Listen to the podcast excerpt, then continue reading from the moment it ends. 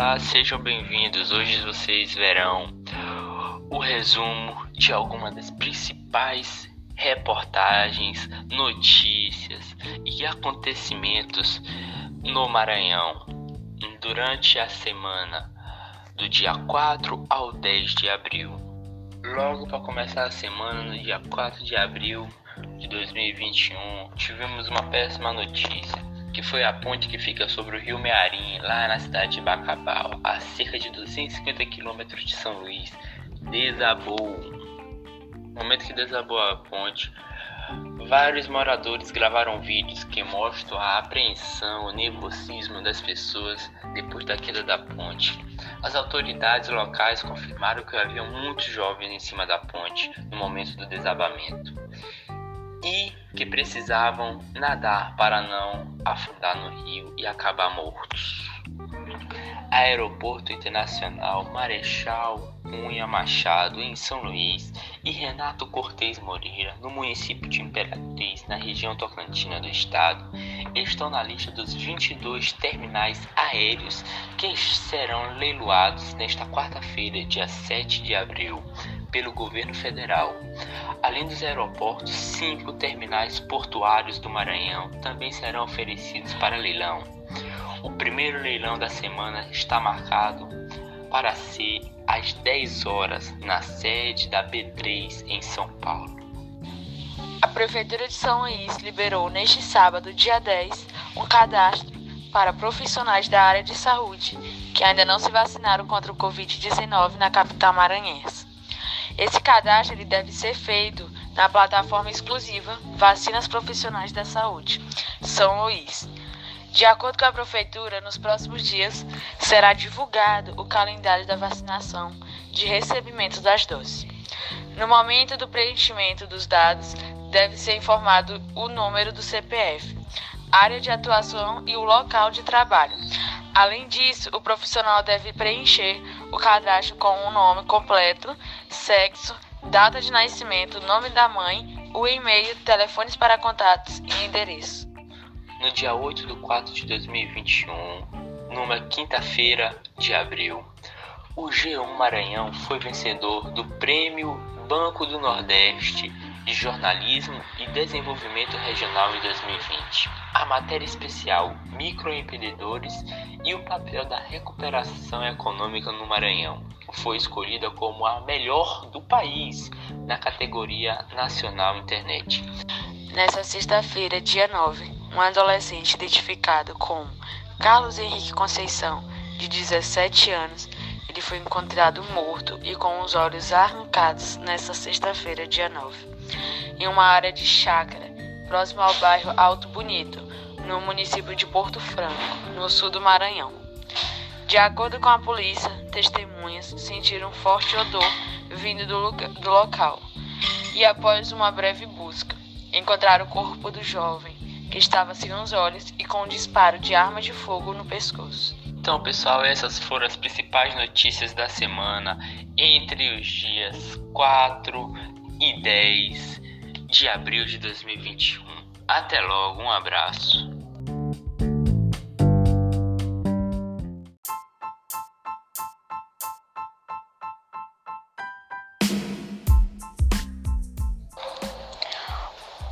Olá!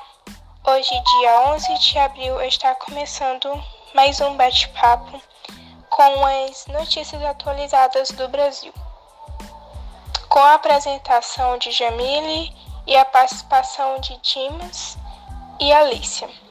Hoje iremos falar sobre a falta de medicamentos para intubação em meio à pandemia. Como já sabemos, estamos em meio ao avanço das internações causadas pelo Covid-19. Infelizmente, estados começaram a registrar a escassez de medicamentos usados para intubação, como sedativos e relaxantes musculares, importantes para as UTIs. Isso de acordo com o levantamento feito pelos governos estaduais. E de acordo com esse levantamento, vários medicamentos têm estoque de no máximo 20 dias na maior parte dos estados. Entre os medicamentos estão neuroblaquetores, que servem para relaxar a musculatura das pessoas que precisam, ter, precisam ser entubadas, sedativos e medicamentos para dor.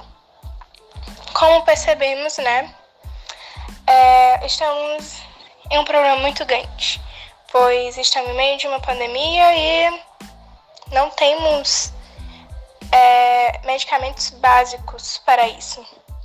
Então, Alicia, qual foram as medidas esclarecidas pela Anvisa?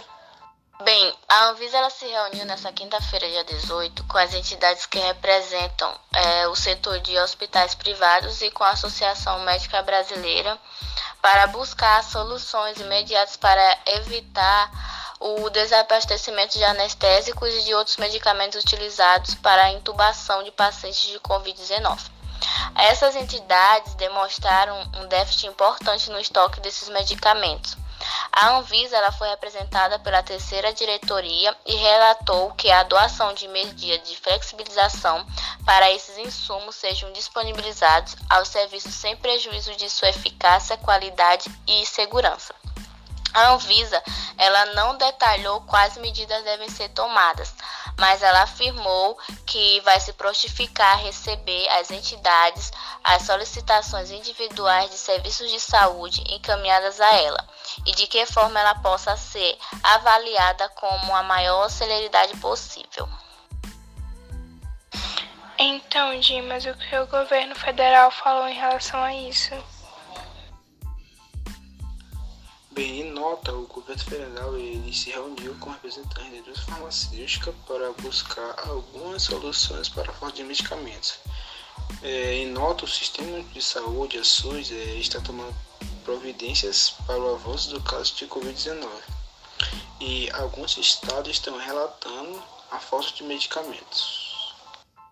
Ficamos aqui com mais um bate-papo falando sobre as notícias atuais do Brasil nessa semana e o que queremos ressaltar é a importância dos cuidados em relação a essa pandemia, lavar as mãos, usar máscara, distanciamento, ficar em casa quando for preciso e der, ter esse, esse cuidado pessoal de cada um.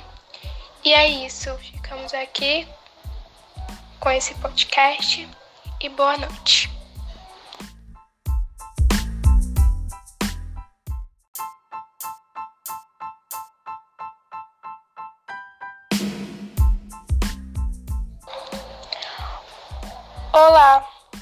Hoje, dia 11 de abril, está começando mais um bate-papo com as notícias atualizadas do Brasil. Com a apresentação de Jamile e a participação de Dimas e Alicia. Hoje iremos falar sobre a falta de medicamentos para intubação em meio à pandemia.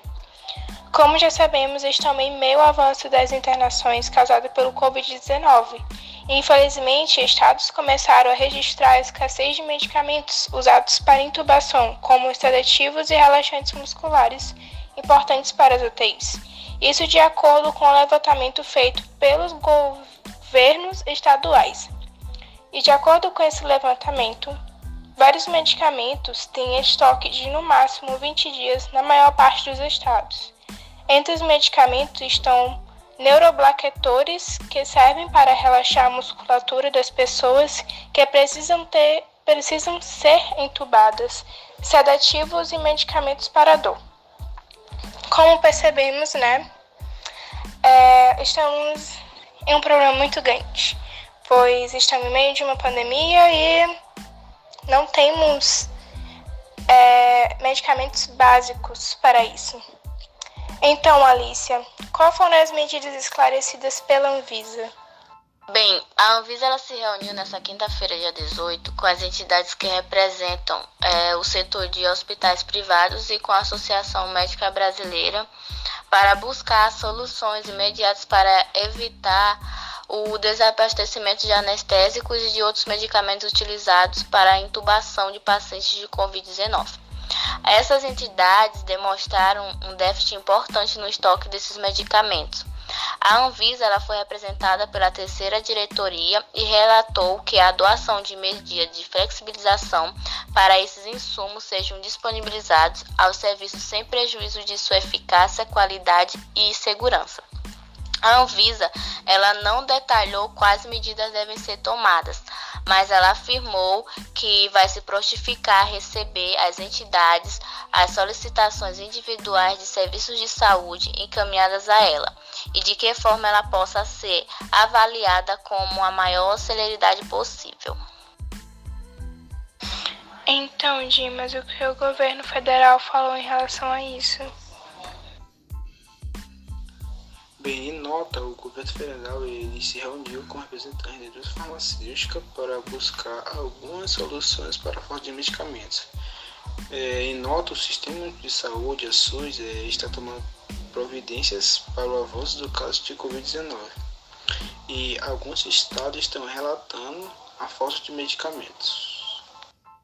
Ficamos aqui com mais um bate-papo falando sobre as notícias atuais do Brasil nessa semana e o que queremos ressaltar é a importância dos cuidados em relação a essa pandemia, lavar as mãos, usar máscara, distanciamento, ficar em casa quando for preciso e der, ter esse, esse cuidado pessoal de cada um.